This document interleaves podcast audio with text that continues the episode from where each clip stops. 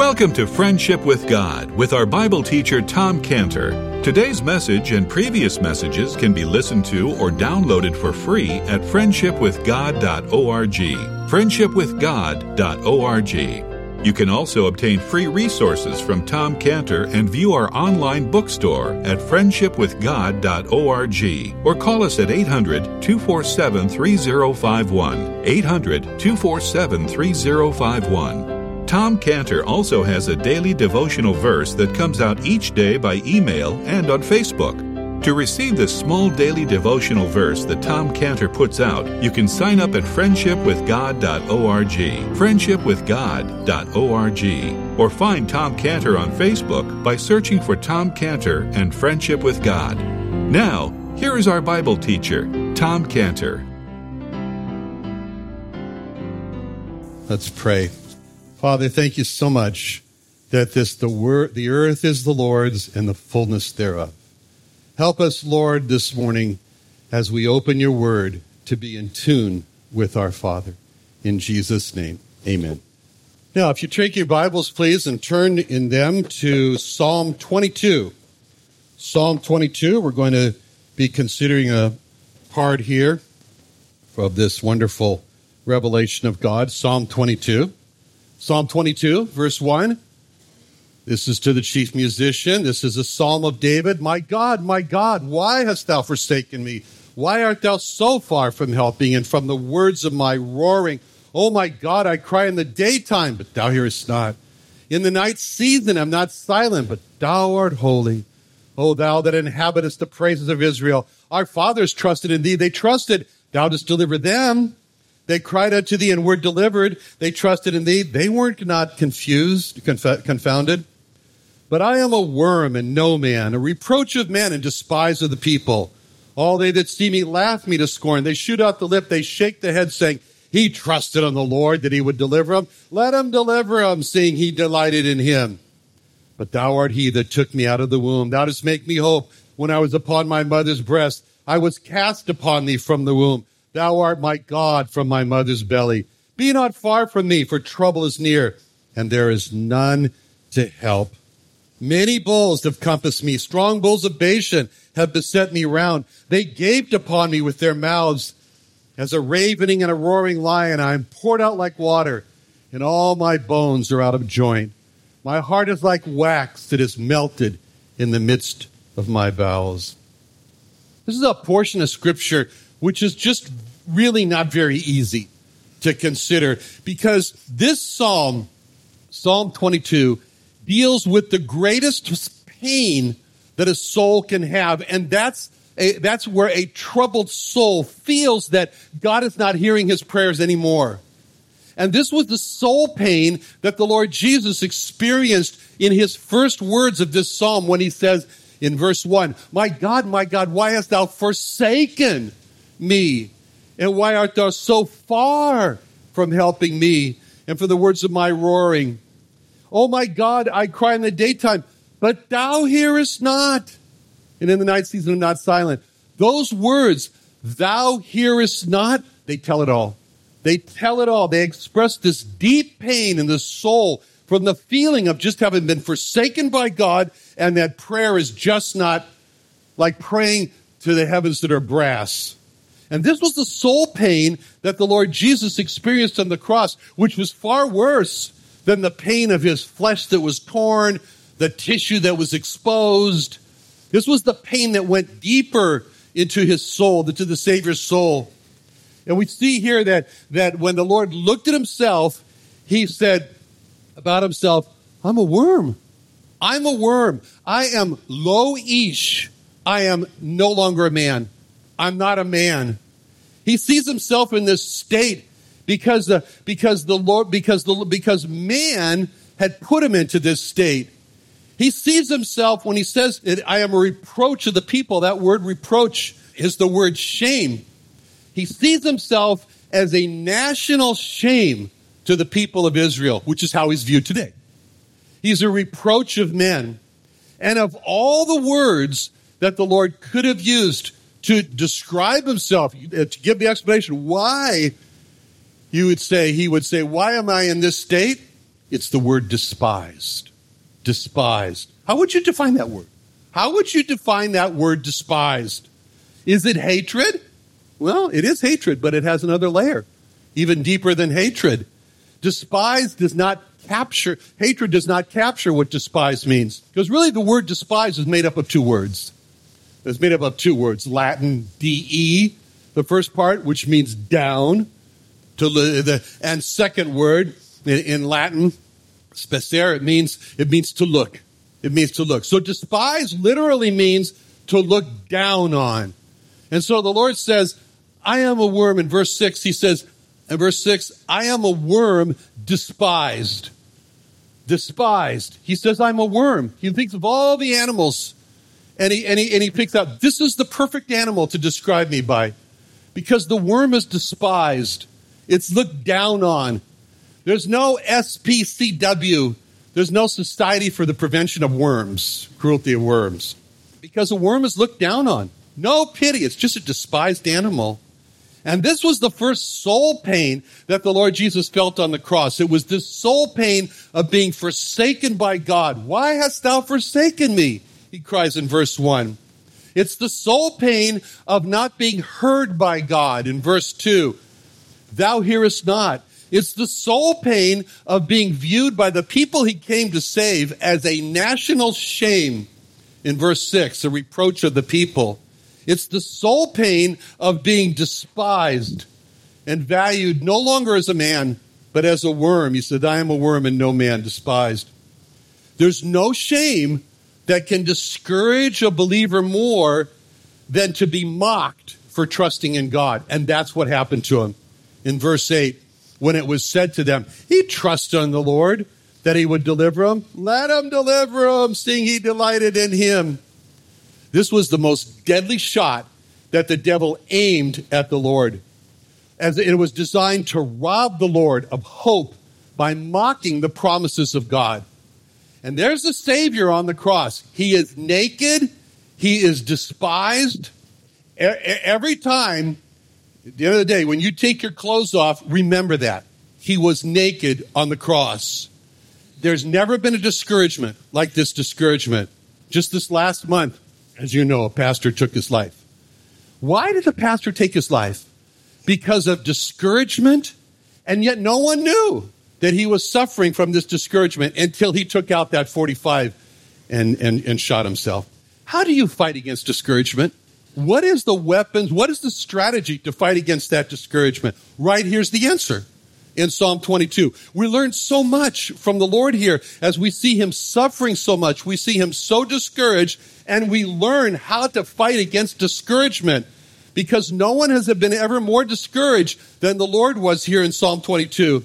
Discouraged from being forsaken by God, discouraged from not being heard by God, discouraged from being stripped naked and, and viewed as a national shame, discouraged from being despised to a non human point of being a worm discouraged for being mocked for trusting in God.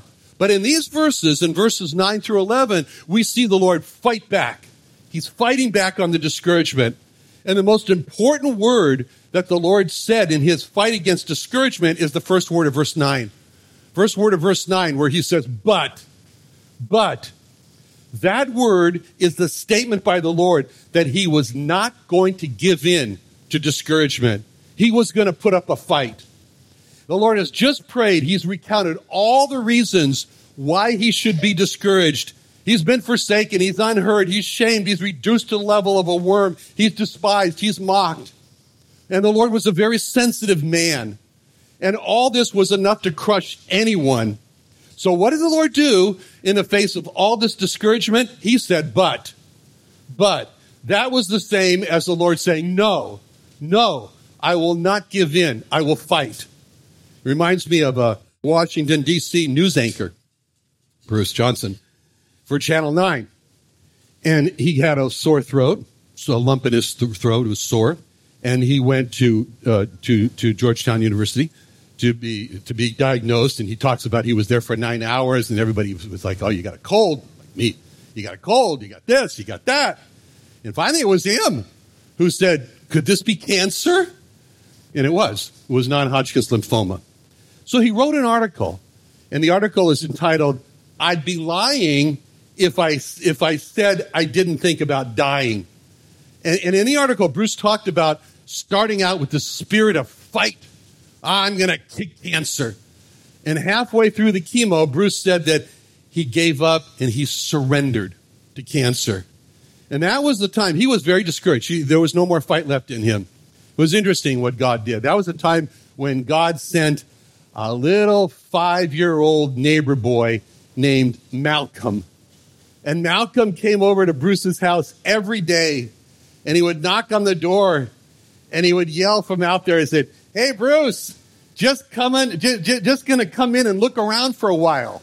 and if little, little, and if Bruce didn't come to the door, little Malcolm would, would put his, his mouth up to the mail slot and say, Bruce, Bruce, open the door, open the door. And Malcolm would go in and play with Bruce's dog and eat cookies and watch TV with Bruce. And, and, um, and, and Bruce, Bruce had given up fighting against cancer, but Malcolm helped him pull through. But the Lord didn't have a little Malcolm. He didn't have a little Malcolm there on the cross to come up and encourage him on the cross. The Lord was all alone in this. And still being all alone, in verse 9, he says, But because that was the Lord, he said, I will not give up. I will not surrender to the devil. I will not surrender to this discouragement. And even though the Lord has been forsaken by God, he does, the Lord Jesus does not forsake God. You ever been in a pool? I was thinking, where are you, Ken? There you are. Never forget what she said at a prayer meeting one time. You ever been in a pool with a child that, that can't swim and you're holding that child and then all of a sudden you stop holding the child? You know what that child does?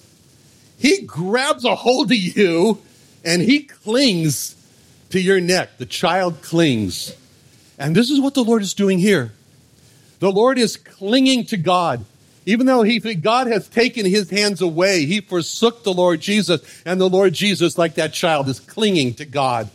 And he says in verse 9, But thou art he, verse 9, thou art he that took me out of the womb. Thou didst make me hope when I was upon my mother's breast. I always wonder what a kid thinks about on his mother's breast. Anyways, hope in God.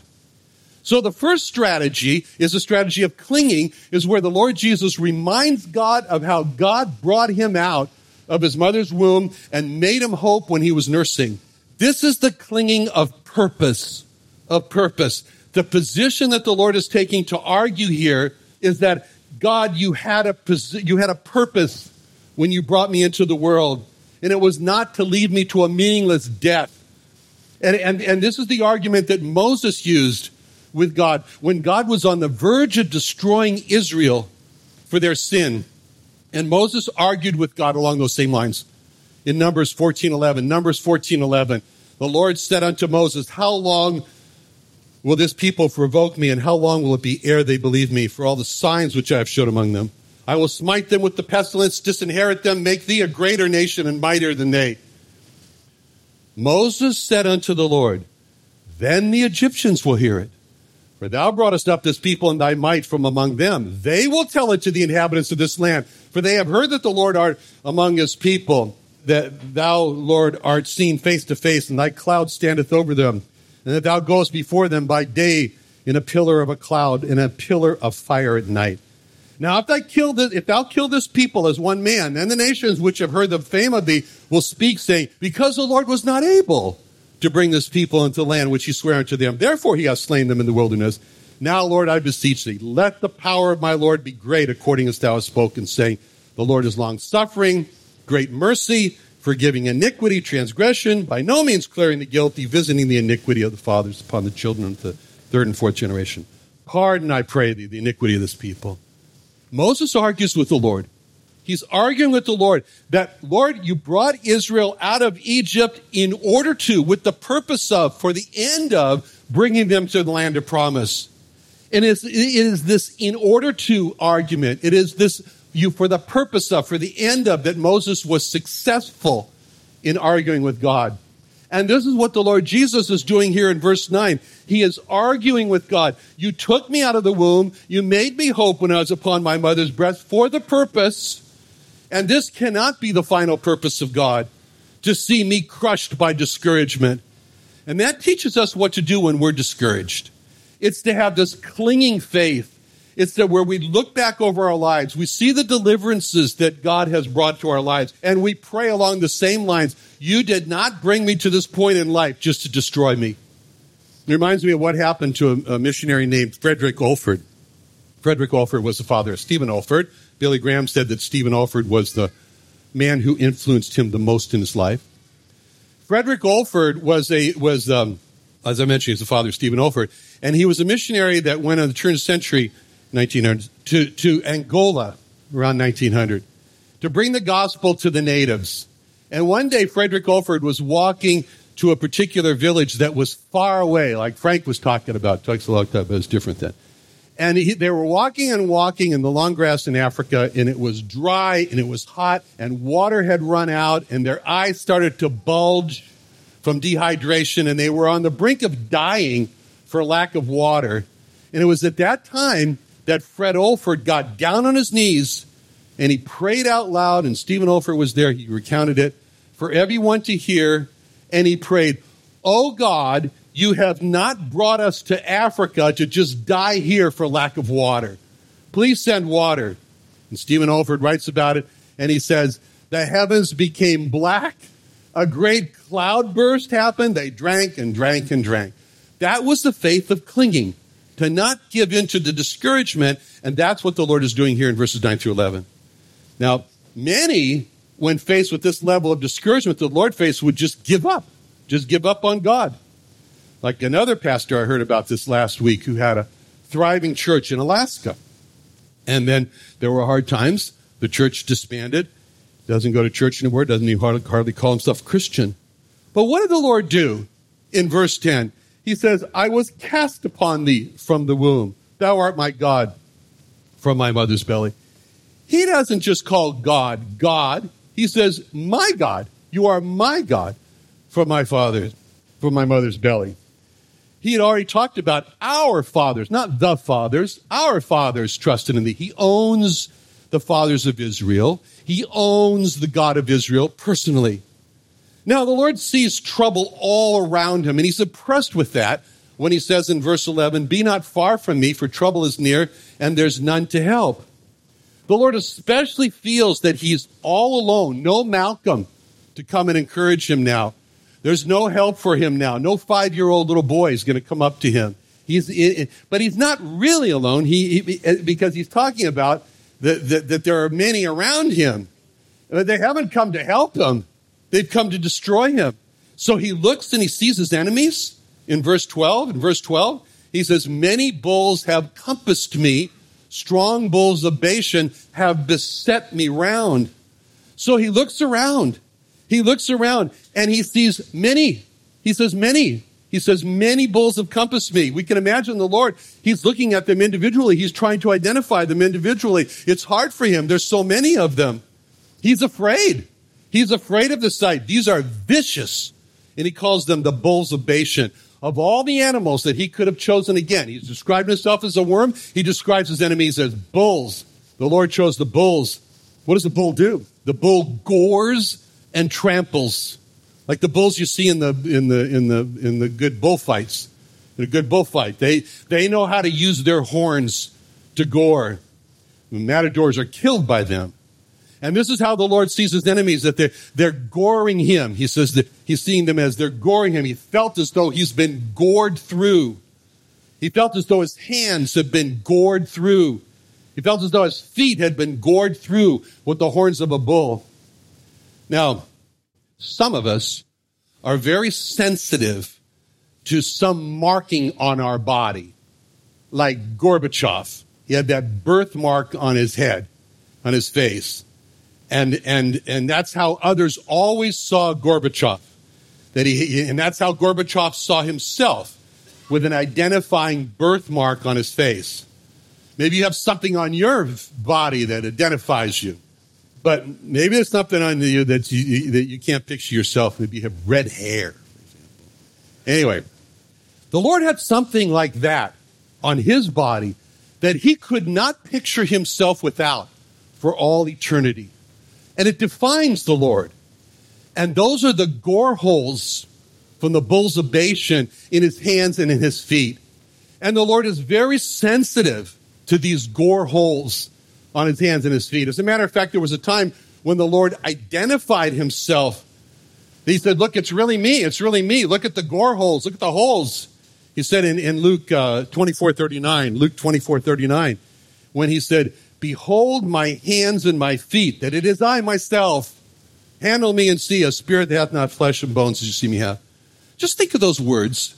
Think of those words. Behold my hands and my feet, that it is I myself. For all eternity, the Lord will be sensitive to the gore holes in his hands and in his feet. Those holes in his hands and his feet are the emblems of who he is. It's the emblems of his love for us. Those holes in his hand and his feet speak of his willingness to suffer and to die for our sins forever. He remembers the day when he willingly surrendered. They didn't have to fight him down. They didn't have to hold him. They didn't have to say, come on, you soldiers, come on, this is, we got to hold this one down. No, he willingly surrenders his hands, his feet to the Roman bulls of Bashan for them to gore him through with the nails like a bull would gore its victim. How tender it is to hear the Lord now say in Luke 24 39, 24 39, Behold my hands and my feet. This was his answer to the question Is it really you, Jesus? Is it really you, Lord Jesus? His answer Behold my hands and my feet.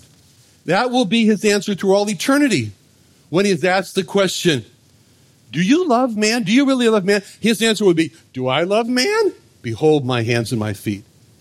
Do you really care what's happening? Like the hymn says, Does Jesus care? Do you really care what's happening to me? Does Jesus care when my heart is broken?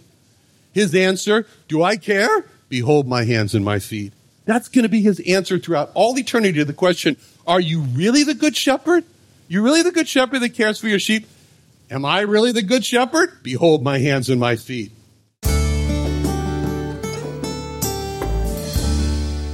Another wonderful day studying the Bible with our Bible teacher Tom Cantor here on Friendship with God. Don't forget that today's message and previous messages can be listened to and downloaded for free at friendshipwithgod.org. Friendshipwithgod.org. You can also go online to find free resources from Tom Cantor and our online bookstore at friendshipwithgod.org. You can also find Tom Cantor on Facebook, and you can also go to friendshipwithgod.org and sign up for his daily devotional. Tom Cantor is also the founder of Israel Restoration Ministries. You can visit that website at israelrestorationministries.org. You can write to Tom Cantor at P.O. Box 711330, P.O. Box 711330, Santee, California. Santee, California 92071. Or email Tom Cantor at tomcantor at friendshipwithgod.org. Tom Cantor